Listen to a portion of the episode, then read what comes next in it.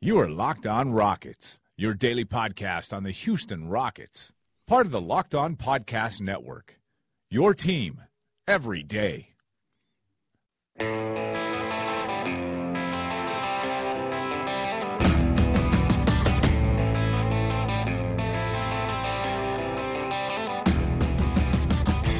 The legend continues. Welcome back to Locked on Rockets, the only daily podcast covering the NBA's best basketball team. I'm your host, Ben Dubose, Rockets correspondent with Sports Talk 790, the team's official flagship. By now, you probably are aware of what happened in Friday night's game. Rockets 104 103 winners over the Phoenix Suns. You would have never thought it would be that close, but ultimately, the way it finished more than made up for how sluggish the game was at various points. The winner, of course, Gerald Green at the buzzer, the first buzzer beater of his career, the first buzzer beater of this great Rockets season that is now 62 and 14 on the year through 76 games, magic number of just one over Toronto to clinch home court advantage throughout the NBA playoffs. For Gerald, could not be happier with for him his first start with the Rockets this season and to finish it off with a buzzer beater even after not shooting well at the jump it just sticks to a theme that we have seen throughout the season for the Rockets, which is that persistence pays off. They put their heads down, they keep working, and even if things are not going their way, they don't get discouraged. And ultimately, this was a game not a ton on the line, with the Rockets having clinched number one in the West the night before, with the giant separation between the Rockets and Raptors clinching home court throughout is essentially a question of when rather than if. There was a malaise early in the game. It felt like no one could throw the ball in the ocean, especially the starting backcourt of James Harden and Gerald Green. Just two of 15 to start, but ultimately their persistence paid off. Each had huge threes in the final 20 seconds, and ultimately that's why the Rockets got the win. Not one that you really celebrate that much against a Phoenix team that, let's be honest, is not very good. Now 19 and 58 on the year. But I think to lead off the show, I want to touch on the two guys who had the late heroics. Certainly, they provided the fun at Toyota Center, so we'll lead there. And then as the show progresses, we'll also talk about a couple of key veterans, PJ Tucker and Joe Johnson, who had under the radar contributions in this game. And then we'll finish up by discussing what went wrong, which is why the game between the 62 and 14 Rockets and 19 and 58 Suns was that close to begin with. But to lead off, I'm going to discuss what happened in the final 20 seconds because folks, if you were at Toyota Center, which I was, even against the Suns in a game that didn't mean a lot on paper, it was actually one of the more fun games of the entire year. It always is when there's a buzzer beater. But I thought it was especially good to see the two guys that kept shooting, Harden and Green, get rewarded for it. And to some degree, they had no choice. The Rockets were down by as much as 21 points in this game, also with both Chris Paul and Eric Gordon out due to planned maintenance. We'll talk about that in the third segment, in which we discuss what went wrong then it's not like the Rockets had a lot of other creators. They simply had to keep shooting, but they did, and ultimately they were rewarded for that. We have said throughout the season at various points that there are certain members of the Rockets, especially Ryan Anderson, when they go into a slump, Mike D'Antoni wants them to keep shooting. He trusts them that eventually they are going to get it straightened out, and we saw that in the game. Again, Harden and Green a combined 2 of 15 to start. Yet by the end of the game, Harden 28 points, 10 assists eight rebounds. Gerald, 15 points, including four made three pointers. This is a perfect example of why throughout the year you'll see D'Antoni get a little miffed at Ryan Anderson or other veterans. He's the first that comes to mind, but anyone who won't take the open shots. Because really, the only sin in a Mike D'Antoni offense is that you not being willing to take that. Ultimately, even if things are not going your way, they believe that things are ultimately going to turn around. Now, for James Harden, it was an up and down night 28 points, 10 assists, 8 rebounds, shot just 8 of 21 from the field and 1 of 8 from 3.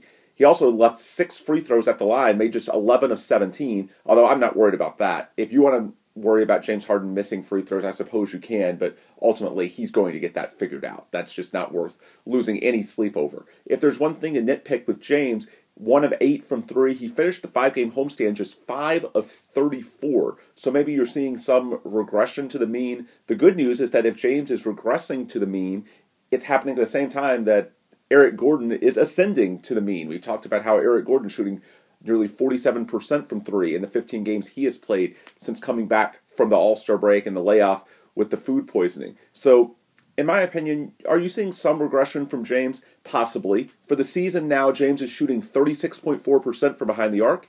You know what he averages for his career from behind the arc? The exact same 36.4%, down to the same decimal point. So maybe Harden is regressing a little bit. Reality, the balance of his NBA career suggests that James is certainly an above average, a good shooter from behind the arc. He's just not elite. But that's fine. It's not like the Rockets were counting on him for that during this season. So if he falls back, the hope is that guys like Eric Gordon pick up their level of play, and that's what's happened lately. So even if there's some regression from Harden, you're seeing an ascension at the same time from Eric. Just unfortunately, he was out Friday night.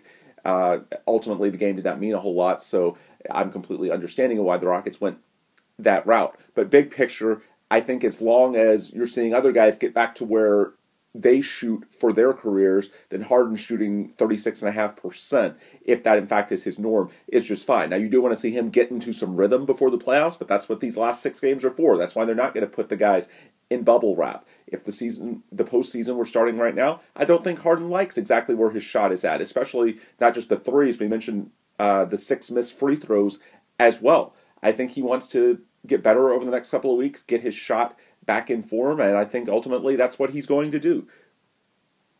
But the good news for James, despite just one of eight overall from three, the one he made was the last one. A filthy sidestep move. Rockets down three with under 20 seconds to go to tie the game. Thought that that might send it into overtime. Then Josh Jackson hit a shot with 1.4 seconds left, and that set up the heroics from Gerald Green on an out of bounds play to hit the three as time expired. You've probably seen the replay tons of times by now, but if you wanted even more, we've got the call and from Craig Ackerman, uh, synced up with the video that's on our website at lockedonrockets.com, courtesy of ClutchFans who did great work syncing up the Craig Ackerman radio call with the final play. But as far as Harden, who hit the the last shot, I think it speaks to the fact that even on a night that he started 0 of 7, he kept shooting, and ultimately, when the Rockets needed him most, he delivered. He's the reason they tied it, and he's the reason that they even had a chance in the final 1.4 seconds, down just two points, that Gerald Green could win it.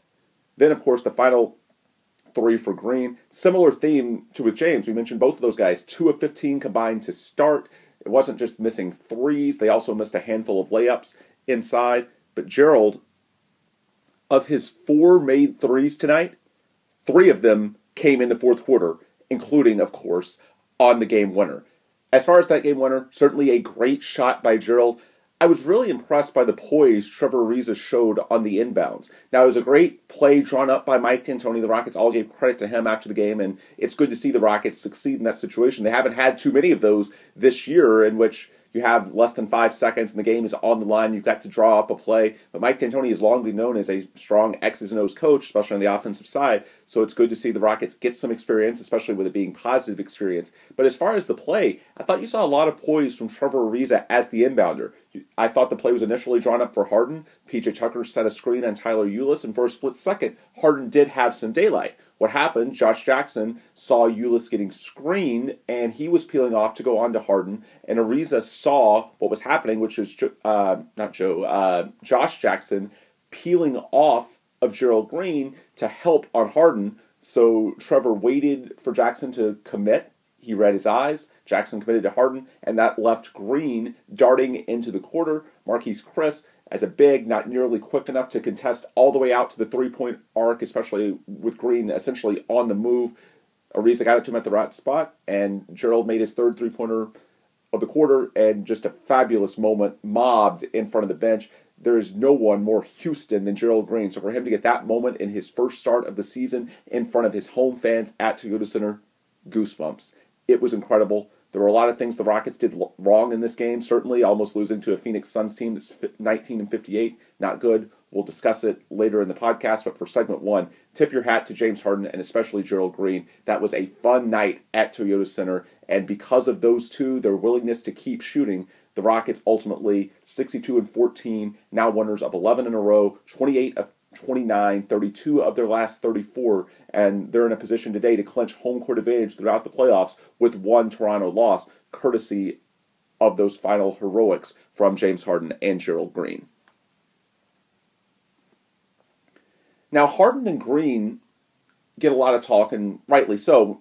Some moments in NBA games are bigger than others. There are some minutes that are not just one of 48.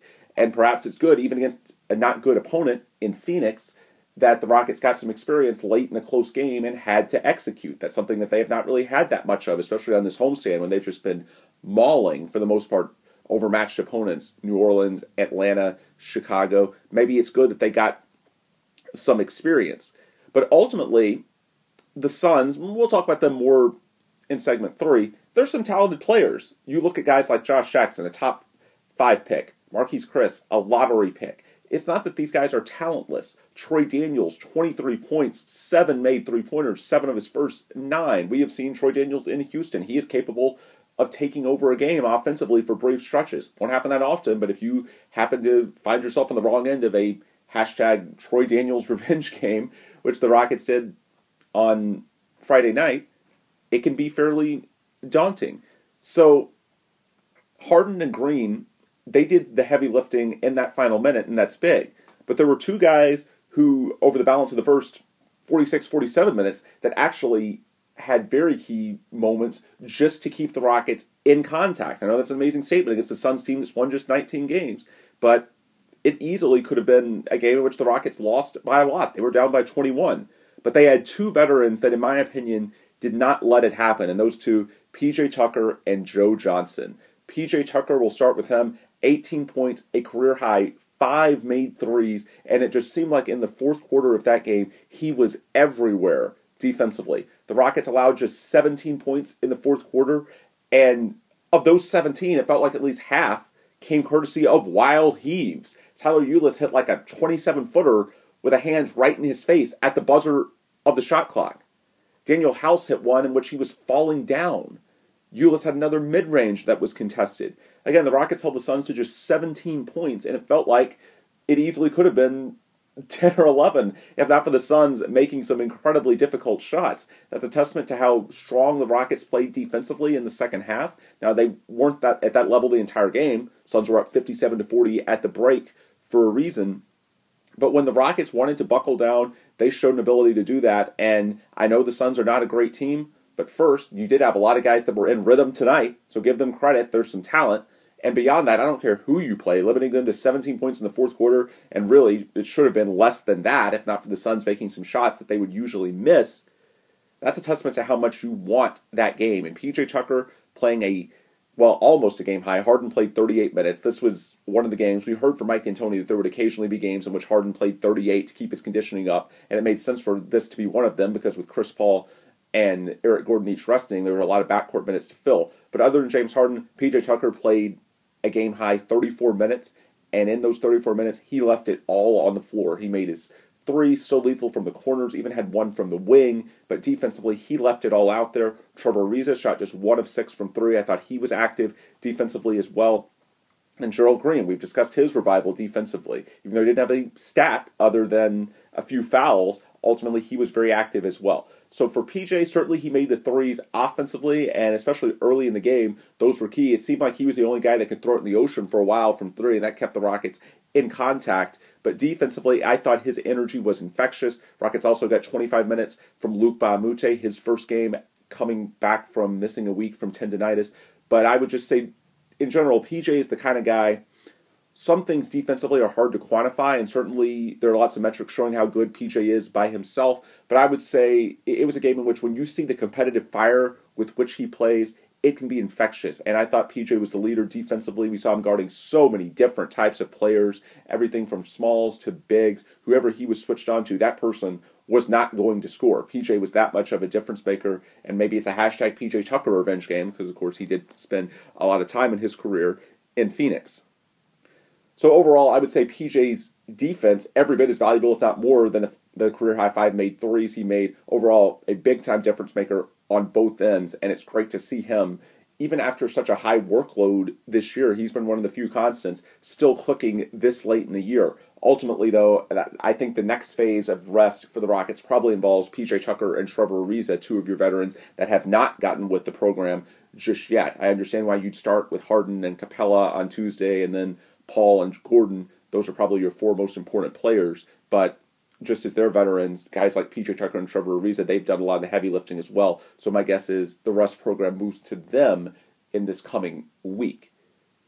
Another guy besides PJ, another veteran, I should say, that was very important was Joe Johnson. He had a Houston high 16 points, a Houston high for him, I should say. Of course, James Harden led the team in scoring with 28, but Joe had 16 points in just 21 minutes. What was most impressive for Joe, of the 16 points, 14 came in one four minute stretch at the end of the third quarter, in which the Rockets cut the lead from 18 to 11, and that gave them a shot heading into the fourth quarter. It was very big. It also came, Harden was on the bench most of that, and without Eric Gordon to come in off the bench, without Chris Paul to anchor that second unit, the Rockets needed offense when James Harden went out of the game. There were not creators out there. So they had to go to Joe Johnson, and he delivered, especially on the low block. Made a couple of shots down low, also got fouled, made a three. And for the game as a whole, he was plus eight in his 21 minutes, which was the most positive plus minus differential of the nine Rockets players who played. I don't think it's anywhere near a given, but in Thursday's show, we discussed the playoff decisions that Mike D'Antoni has to make regarding his rotation. And I said going into this weekend that I thought that Gerald Green had the upper hand on Joe Johnson, but based on Joe's history with Mike D'Antoni, there was an opportunity for Joe to win it back over the final seven games. Overall, I thought this was a step in the right direction for Joe. Now, Gerald had the heroics late in the game, so it's easy to forget, but on the balance of the game, I would say Joe was a little bit better. Now, I'm not saying that I would change my opinion based on one game, especially because in my opinion, the skills we saw from Joe, especially on the low block, would be slightly less important if you had Chris Paul and Eric Gordon out there. You have to think not just of what the player can do by themselves, but also how they fit into the context of your rotations. So Gerald, especially if he gets hot from three again, we mentioned he hit three in the fourth quarter, then ultimately between his athleticism, his energy, that might be a better fit around the three big perimeter creators in Harden, Paul, and Gordon.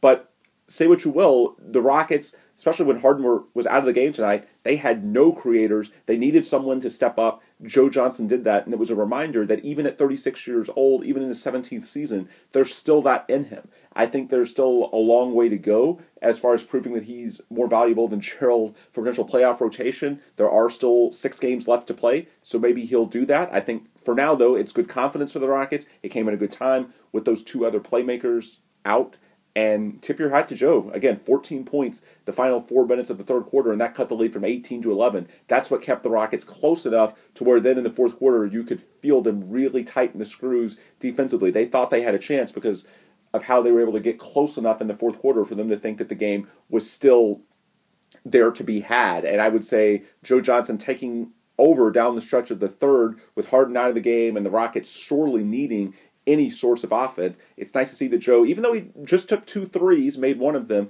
even if it's not just a matter of him getting hot from the perimeter, actually, he showed you an ability that he can still create his own shot. And in today's NBA, even on a team as offensively dominant as the Rockets, although they weren't on Friday night, partially because of the personnel issues, it's nice to see that you have someone like that on your bench at a bare minimum, it could be useful situationally in the playoffs. But depending on how he finishes the season, there might be a case for him to make that role even bigger than that. Also, don't forget Ryan Anderson only played 17 minutes. I thought he passed up a lot of open shots in this game. It's entirely possible that you could see in the playoffs the Rockets go what they did in Portland, which is in the second half they didn't even play a backup center. Essentially, they saw Ryan as a liability in the first half, so they ended up playing both Joe Johnson and Gerald Green. So sometimes it may not be just Joe versus Gerald for the last wing spot. It's entirely possible the Rockets could go ultra small. You could see some tuck wagon lineups. So it's not just a matter of Joe needing to beat Gerald. That's the easiest path. There are other paths that Joe can earn minutes as well, and he needs to do it in more than just one game. But in general, he has. On this homestand, he scored at least nine points in all five games. Three of them he was in double figures. It's been under the radar. The three point shots still aren't falling that consistently, but he's making plays. He's getting to the line. He's still passing the ball well. His last four games, he's had three assists, four assists, five assists, three assists, and that's without playing more than 29 minutes in the game. When you have someone that can create their own offense, sees the floor as well as Joe does, and can put the ball in the hole on the low block, there's potentially a role for that. He still has to prove that this continues. Again, we're just talking about a successful five game homestand, and that comes after a stretch on the road in which he was that very good on that three game road trip at all. but I think we can at least be comfortable in saying step in the right direction from Joe. And quite frankly, they don't win that game Friday night without him. So salute to Joe and also to PJ as well. And that brings us to the final segment of our usual three points recap, which is why was this game so hard to get, period, against a Phoenix Suns team that is 19 and 58? And I hear y'all, I get where you're coming from. I would say certainly it starts defensively. You mentioned the Rockets turned it up in the fourth quarter. Well, 57 points in the first half allowed, and it seemed like there was just very, very little rim protection. I think rust may have been a factor. I don't think this was a great game for Clint Capela at all. Six points, eight boards, played 34 minutes, but I thought his rim protection, especially early in the game, was lacking far too easy uh, of lanes for the Rockets. I also, uh, or for the Suns, excuse me, on the Rockets. I also thought on the other end of the floor, the Suns' length posed some problems for Clint Capela. The, the Rockets were not able to get that lob game going. Suns had a little more athleticism, and it's not that the Suns, as we said, are an untalented team. They're just very, very young. So I thought ultimately the Suns built up some confidence, and in game they became a much more daunting opponent. You could see that bench starting to believe, and ultimately that kind of egged them on.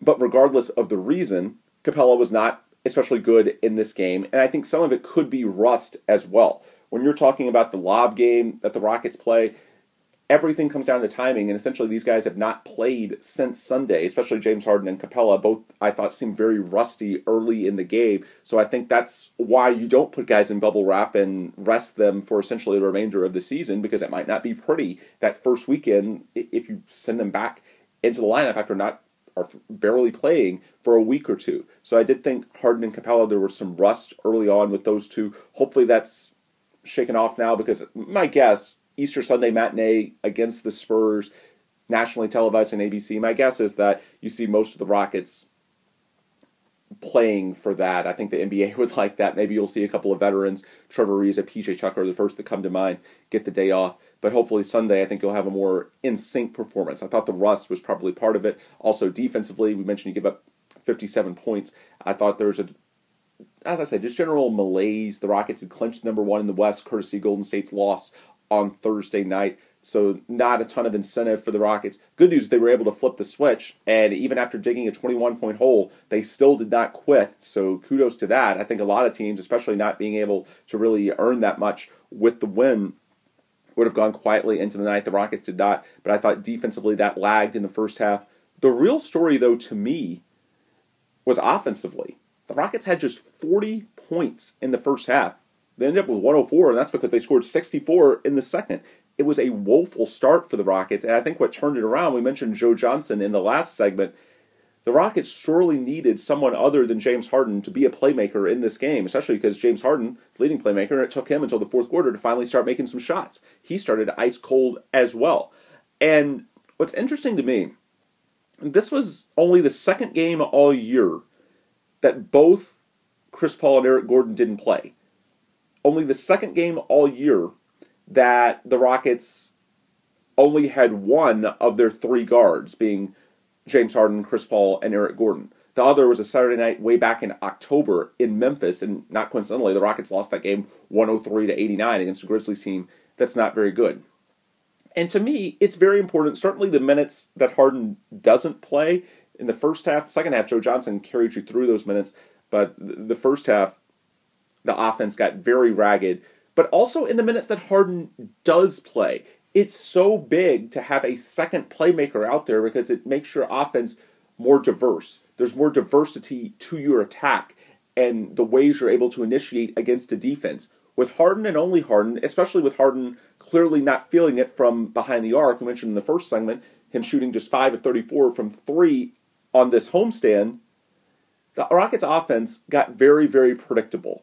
And if you had a second creator, there are other ways that you can go to generate offense, especially against a young team that is not especially aware. But even with a team with James Harden, if there are no other playmakers and Harden's not making his threes, there are only so many ways the Rockets could go to generate offense. And so a lot of this was personnel based. Even last year, Eric Gordon was healthy most of the year, and so even though the Rockets didn't have Chris Paul, at least most games you had James Harden and Eric Gordon. This one you had James Harden and what? Gerald Green, Joe Johnson, Luc Moute? it was not pretty. Now, again, I think some of these trends are made worse than they actually are because it's just converged with a rare Harden ice cold stretch from behind the arc.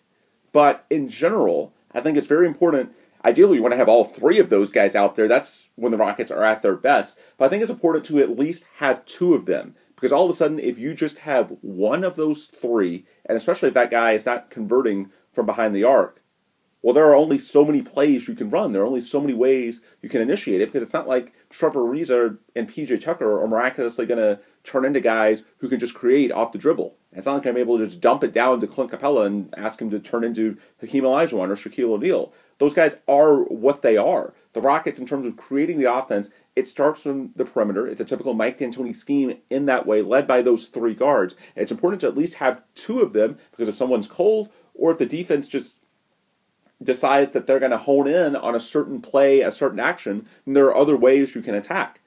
The Rockets, especially in the first half, I thought were very, very limited. Now, a big part of what happened in the second, now, yes, Harden got going, that helped, but another part was Joe Johnson getting going, and so even if Joe is, no one's going to confuse him for Chris Paul or Eric Gordon, he at least gave you something from a creating standpoint. Now, the asterisk, and it's why I was saying I don't think that in and of itself pushes Joe ahead of Gerald Green, is because the what Joe gave you last night, it's nice, but how does it fit when all the pieces are back? Your need for Joe on the low block is probably slightly reduced if you have at least one, if not both, of Chris Paul and Eric Gordon out there in those minutes that James Harden is not playing. So, as far as what that means for when the Rockets are at full strength, we'll have to wait and see. Hopefully, we get a chance to look at that Sunday in San Antonio. Would love for Joe to keep playing well and to make this a hard decision for the Rockets. But for now, the Rockets needed someone to step up. And in the second half, that to me was the biggest difference 64 points versus 40. You had someone other than James Harden that could step up and create his own offense. I don't think that Mike D'Antoni, even during the game, regretted sitting both of those guys because, quite frankly, the Rockets had bigger fish to fry. Even if they had lost that game, maintenance was more important, getting guys rest because the number one seed is a formality. I don't think there was a point that he regretted it, but I just think it was a nice reminder during the game it's just how important having at least two playmakers is. Because when it was just Harden on Friday night, yeah, it was a struggle. And I think also defensively, some of those guys, we mentioned Troy Daniels getting red hot. Tip your hat to the Suns. Troy Daniels, he had his revenge game on the Rockets, made seven of his first nine threes. We've seen him from time to time in his NBA career. He can carry a team. Josh Jackson, Marquese Chriss, those are lottery picks for a reason.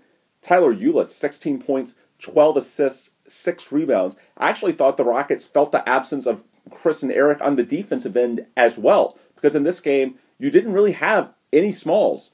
Your ability to pick up the, the point guards, you had to have someone, James, Gerald, Trevor, Luke, even PJ from time to time on switches.